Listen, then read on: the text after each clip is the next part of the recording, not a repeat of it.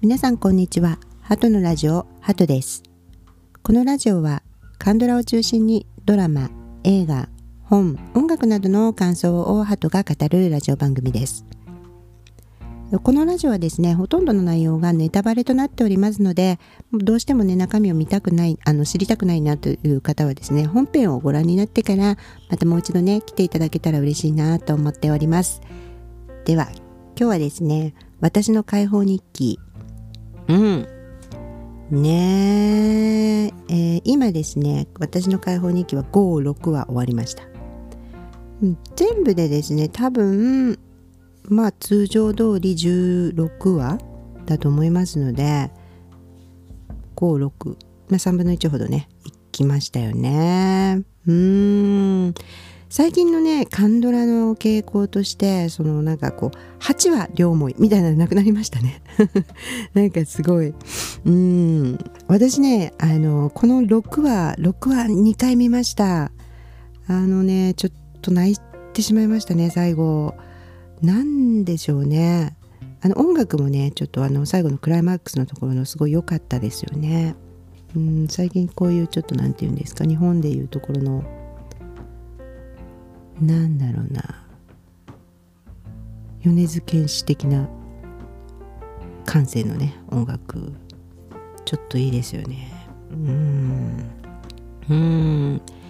あのー、私たちのブルースの今回私たちのブルースも56話まで終わってるんですけれども6話がね、えー、あの新皆さんがね主演の話ですよね。あのオムニバス形式なんでねえー、ヨンジュとヒョンがあの高校生カップルが5で6がドンソクとヒョナソナっていうね話でこのソナさんっていう方がうつ病を抱えてらっしゃいますよね。うん、そしてこの「私の解放日記」もうつ病っていう風なまではいかないまでももうかなりですねみんな特にこの末っ子末っ子とよそ者のねクさん末っ子はあのあれです。ミジョンっていうね、えー、名前の役なんですけれどもキム・ジヨンさんがねうん演じてるんですよ。それでこの2人は特にですねもうかなり人生に疲れていますよね。それであのー、やっぱりねこのうつ気味とかうつ状態っていうのは何て言うんですかね。まあ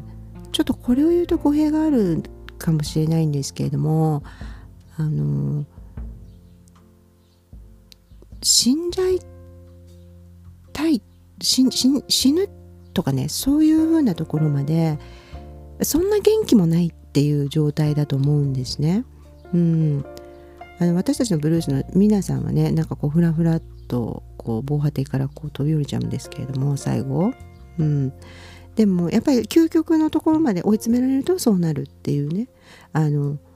状態ではあるけれどもこのうつの始まりみたいなものですよね。そこまでじゃなくてでもそれでも相当辛いんですね。でこのあのキム・ジヨンさん演じるミジョンが言っていたようにですねこの毎日毎日牛追いのようにですね自分をこう牛を追うように思い足足をですねこのあの叩いてですねまあ叩くというかあの追い立てないとこう動けないっていうこう何も面白くないわけです。周り順見てもですねだからこう毎日電車の中であの見える看板の「今日はあなたにとってきっといい日になりますよ」みたいな。そういう看板が毎日ね通勤の時に行きも帰りも見るじゃないですか。それそれであのそれを見てもですね何にも心が動かない。何言っちゃってんだぐらいの感じのそんなのはどこにあるんだみたいなね、うん、この無感覚になるっていう無感情になるっていうのが、まあ、うつ病の一つのね、えー、症状だと思います。うん。まあ、うつ病患者としては描かれてないですけれどもほぼ精神。状態はね、えー、そういう感じですよね。だからこのよそ者の草もですね毎日毎日こう、うん、素地をですね2瓶コンビニに買いに行く、うん、それがまあ日課なわけですけれども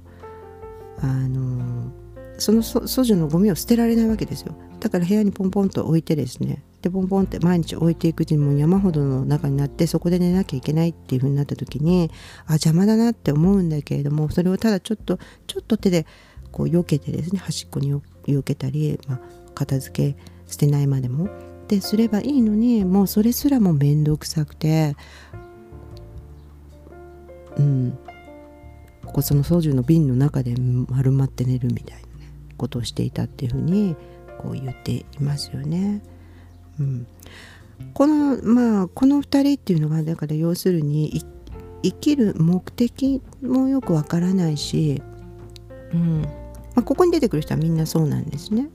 でまあ単にこれがま恋愛で解消されるよみたいな風に言ってしまったらですねまあ身も蓋もない話なんですよでもこれは恋愛またねまたしても恋愛ドラマなのかみたいなねことになってきましたけれどもあの彼女が言っていたようにですね彼女はその今まで、まあ、何をするにも、まあ、どんな人と付き合うにもですねこの無償で何かしたことって自分あったんだろうかというふうにまあ、思うわけですふと、うん、好きな人とか付き合ってる人とかがいたとしてもなんか自分はこう何かも自分にも得るものがあってですね自分のためにやっていた。ような気がすると、うん、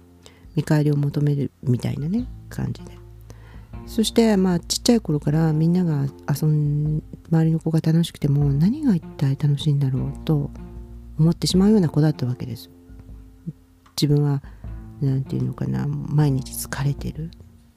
うん、で毎日もちっちゃい頃からあのそのように何の目的も人生には喜びも楽しいことなんて全然ないのになんで80年もあるんだろう8年でもいいのになみたいな風に思っちゃうような子だったわけです。だけど自分はそのもしかしたらその自分っていうのはその何も見返りも求めないでねあのしたことがないからなんじゃないか。だから人間が人間としてもうただ応援する、まあ、例えば誰か応援してその人が成功して去ってしまってもそれは追わないぐらい喜んで送ってあげられるようなそういう人間関係を一度持ってもいいんじゃないかやってみてもいいんじゃないかということでそのクさんとやり取りを始めるわけですよね。でクさんはクさんでもう本当にあのまあ、何が事情かはまだこれからね、あの明かされていくから私にもわからないんですけれどもこの本当に毎日が面倒だと。そしてまあ人と話すのも面倒だと。人なんかあの本当に調子が悪い時は人がこう割ったかったって言ってましたけど、まあ、行ったり来たりねあのしてるのを見るだけでももう本当に疲れると。ましてや話しかけられて話さなきゃいけないって言ってどうやって答えたらいいかって考えるのも疲れると。うん。気持ちすごい分かりますよね。分からないかな？分からないかもしれませんけれども。私はね結構若い頃にそうそうだったんですね。私結構美女みたいな感じの子でですね。あの本当にわからないなみたいな。なんでみんなそんな楽しいんだろう？人生楽しそうなんだろうっていうね。あのそういうふうに思っちゃうような子だったので。そしてあの高校3年間が本当に高校は良かったんですけど浪人してた時が本当にきつくてですね、うん、でそれがきついとかっていうのものとも違うんですよ。明らかにこうひどいみたいな感じじゃないんです。なんかこんな目にあって私はかわいそうみたいなそんなのでもないんですよ。あの本当にベッドから起きれないみたいな感じですよね。うん。でそれがあの面倒くさいっていうのにすごい似てると思います。ものすごくこの生きていることやこう息を吸ったりすることすでに全てが面倒くさいっていうですね。ましてや出かけるとかですね。目的を持つとかですね。元気になろうとかですね。そういうものがものすごくあのプレッシャーなわけですよ。だからうつ病の人に頑張れって言っちゃいけないっていうのはね本当にある意味当たりだなと。それで彼女がその美女っていうキャラクターがねその私はあなたがもう何どんな人だったかも知らないあの聞かないし何で毎日お酒飲んでるかも聞かないしもしかしたら韓国語とか英語 ABC とかもね読めないような人だったとしてもあの全然気にしないと、うん、ただ崇めるだけだと。あこれ崇めるがキーワードなんでねこの2人のね。うん、その人を尊敬するっていうことなんですけれども尊敬してそしてただただ応援するっていうことなんですよ。でなんかその「私は崇めんなさい」っていうセリフが2話ぐらいに出てきてたんですけど私もそうするという感じでしたね。今回のを見ると、うん、私もちょっとまだちゃんとあの見切れてないかもしれないんですけど1234をね、うん、だけど今回のねところでそれを言った時になんかまあそれをちょっと信じたちょっとだけそれにクさんがこうかけてみたというかね、うん、そういう回でしたよね。こうちょちょっとこう草の場合は意図的にこっちから何かするっていうよりはその彼女のこう問いかけとか彼女のあの出してくるメールとかっていうものをにこう反応してですね。それでなんかこう崇めたらなんか変わるって本当かみたいなね。あ春までに俺たちあの変われるって本当かみたいなことを言ったわけです。で彼女がすごく神のようにですねあの私を励まよみたいな何もすることないんだったらそれをしろみたいにねこうちょっと強く言った。で彼女も彼女で真剣に言いましたからそのことでその彼はもう何もすることがないわけです。したくないし面倒くさいからそれそれにちょっとかけたというかですね。であの崇めるってなんだかよくわかんないけど辞書とかでね Google みたいなので調べてましたけれどもわからないけれどもでも彼が思うなりのこと例えばお金を入ったらご飯をおごるとかね。そんな感じのことが思いついたのかな。なんか面白かったですけれども。とりあえずとにかく彼が思うなんかこう相手にとってこう応援するっていうことをあのしてみるわけです。うん、でしてみたところそのしてみてもねなんかすごくうまくかけてたのが一貫して向こうがわーってこう乗ってきたらですね多分彼またげんなりってなっちゃうと思うんですけれどもまあ美女は何もしないわけです。ただこうメールをちょっとだけ送りつつ送るっていうかねこんなですこんなですみたいな感じで。うん。でその彼が彼にこう見返りを求めない。要するに彼からしてみればもう何も奪われない。奪わ奪ってこないなこの人っていうことが分かって安心して初めてその次のね彼からメール来た時に給料日みたいに嬉しいよっていうのを彼女が言って、うん、あの愛情をねどれぐらい好きかとかね測らなくていいからあなたは楽だみたいなことを言うわけですよね。それでその、うん、初めて返信してみたわけですよ彼が。その時にまあ返事くれると給料日みたいに嬉しい嬉しいよみたいな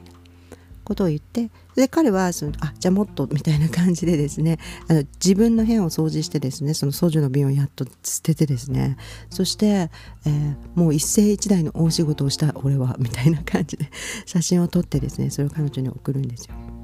うん、でこの綺麗な部屋で何したらいいんだ？みたいなねいうふうに聞いたら彼女が飲まなきゃでしょ。みたいなことをこう言ってですねそれに対してニコって笑うっていうねそのメールを見てねうんあの掃除のシーンがその後ろにかかってる曲と相まってですねこの1%だけ動くその時っていうのがあるんですよ。あのもしねちょっとうつ病うつ状態の方とかねちょっと聞いてたらあのもしうん、聞いてて聞いてたらちょっとあの、まあ、こんなこともあるよっていう感じで聞いてほしいんですけれども、うん、なんかこのうつ病っていうのは何て言ったらいいのかな。マイナスとも違うんですよね。明らかにマイナスで頑張らなきゃいけないみたいな時だったらなんかこの人はですねあのピンチに陥ってねあの逃げたりとかですね戦ったりとかですねそういう元気が出るんです。でもそういうそんなんじゃないんですよね。ゼロなんですよね。ゼロというかですねよどんだゼロ1みたいな感じなんです。でその1から1から5ぐらいかな。私のか私の時はもう本当に沈んでるというよりはですね0から5ががっちり固まって停滞して動かないっていうそういう感じなんですよ。でそれがもう延々に続く。1年とか2年とかね。でなんですよ。だからそっから6とかに行けないわけです。だけどこの1%動く時があってうん。私の場合はですねまあすごいくだらないことなんですけれども予備校の小論文だったんですよ。小論文の問題で私がですねあのなんかすごく気に気に入るというかああなんかすごくいいこと言ってるなこの小論文っていう小論文があったんですよ。でその問題をやっていってうん。でやる時にですねもう本当に本気で書いたんですよ。これに関してどう思うかみたいなやつをね。今でも忘れませんよ。兄弟の問題でした。どっかの。あの何年かの。そしてでそれに対してそれはつまり私の中で本当に思ってること本当に大事にしていることあこの作者が言いたいことは私はよく分かっていてこういうことが言いたくてこうこうなのではないか人間とはこうなのではないか人生とはこうなのではないかということを本当に素直にあのまあ、回答ですけどね。あの小論文として書いたわけです。そして私はそれを書いてですねすごく好きだったあの予備校の先生がいるんですけれどもただ私が一方的にですねあ恋じゃないですよおじいちゃんの先生で、うん、この先生は言ってることは本当に人間性があって正しいんじゃないかなみたいなそういうふうに思っていてすごく憧れるなこんな生き方みたいなふうに思っていた方にですねもうこれ今日最後だと。確か最後の日だったと思うんですよね本当に。あの予備校にはもうそれ以上は行かなくていいみたいな日で。そしてあの最後の日に一度もですねその並ばなかったんですよ。このテストの回答みんなが店に行っていいんですよ。全然私本当にあのそういうの苦手ですでですね。あの一度も店に行ったこともなかったんですけれども並んでこう見てもらったんです。すごいなんか緊張したのを覚えてますね。そしたらこう先生は黙ってこう読んでですね最後にですねうん。あ素晴らしいっていうふうにねあのあなたのような人に大学生になってほしいしあなたはのような人はあの大学生になって大丈夫です。人生大丈夫ですって言われたんですよ。でそのことがあんまりに嬉しくてですね私はですねあの帰り電車ですね山手線ですよね代々木だったと思いますから 予備校は。山手線にね乗ってあの自分の駅に着くまでですねもうただねこう涙がポロポロポロポロ出てきて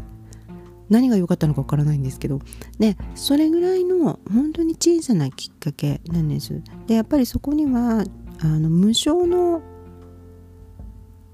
自己表現っていうんですかね認められたいとか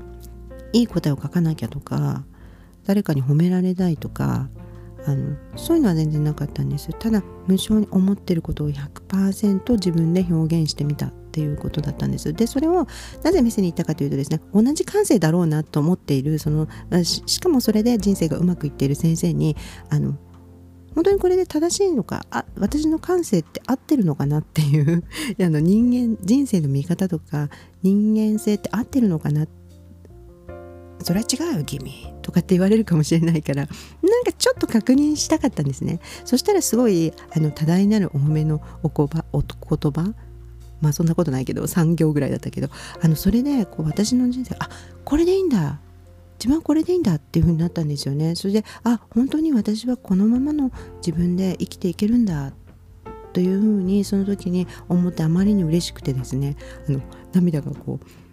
今でも忘れないんですけど、ま、まつげをあの見られると恥ずかしいからこうまつげパチパチするんですけど涙がもうあのパチパチ飛んでましたね。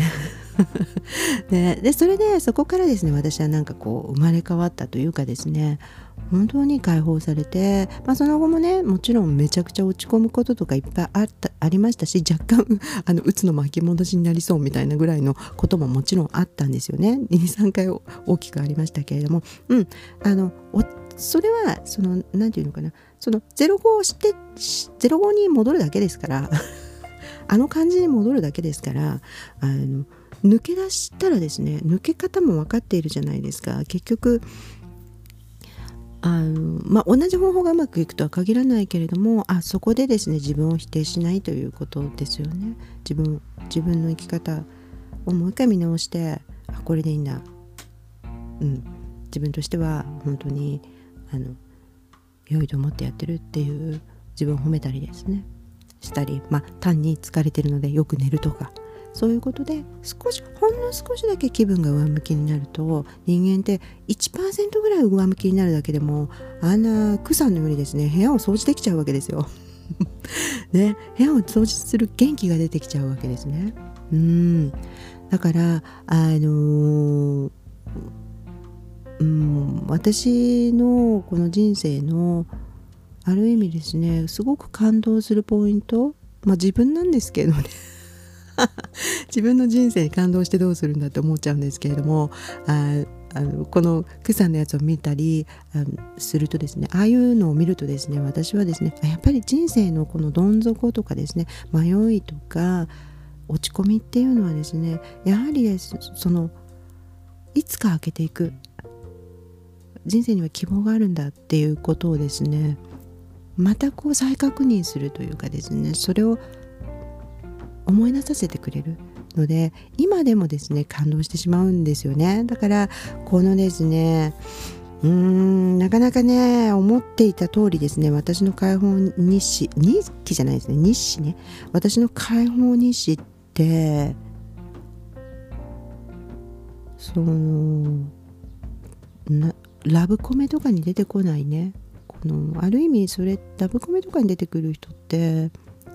こういう人いないじゃないですか。でラブコメすごく好きですしあのそれもそれでねこう人生とか恋愛に希望を持たせてくれるんですけれどもそいつも見てるのはそれ以外でねこの働いているコンビニの人とかですねその周りにいる下下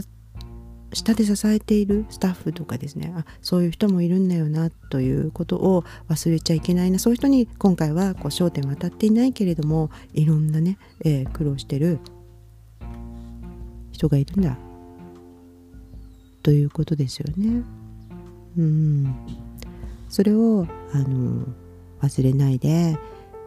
また生きていきたいなと。うん、でそういう人にそういう人たちに焦点を当てているドラマ。本当に普通の頑張っている人たちにがどうやって幸せをねこう掴んでいくか。そして特に本当にもう抜け出せなくなっちゃっている。この精神的にね抜け出せない今回はね、うん、マイリアミスターと違ってこう借金に追われてるとかね。そういうことではないけれどももうそそういう本当の究極のピンチがないからって幸せかって言ったら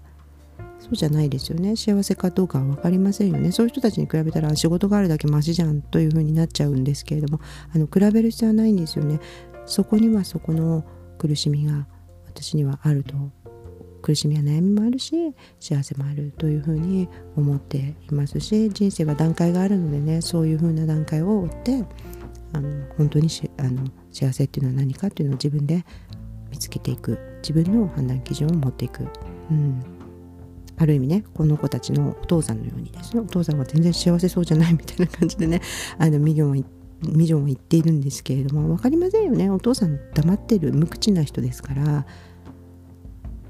こうお父さんの優しさっていうのはこの黙ってる人の気持ちが分かるっていうことだなと思いましたしお父さんはこう自分の仕事は自分で決めると。お前が何をやってもいいんだと、まあ、長男に言ってましたけれどもの口和田さんっていうふうに言ってましたけどお父さんっていうのはお父さんが決めたことをしっかり守るっていうことをしたい人なんじゃないかなと、うん、思いました。